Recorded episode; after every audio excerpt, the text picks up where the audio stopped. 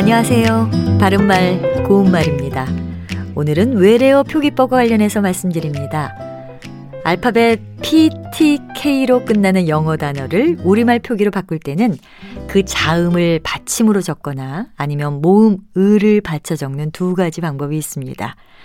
또 그 자음을 받침으로 적는 경우에도 두 가지가 있는데요. 우선 짧은 모음 다음에 오는 어말에 PTK는 받침으로 적습니다.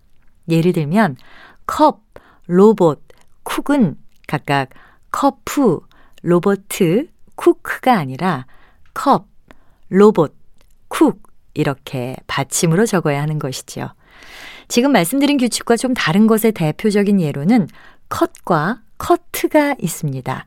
이것은 모두 CUT로 쓰는 단어지만 영화에서 한 번의 연속 촬영으로 찍은 장면이라든지 대본이나 촬영한 필름에서 불필요한 부분을 삭제하는 것, 그리고 출판해서 인쇄물에 넣는 사파를 뜻할 때는 모두 컷, 이렇게 한 음절로 씁니다.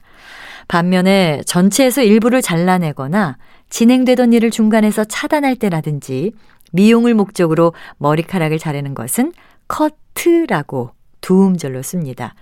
또 야구나 농구 같은 운동 경기에서 공을 파울볼로 처리하거나 상대편의 공을 가로채거나 하는 경우에도 커트라고 쓰도록 돼 있습니다.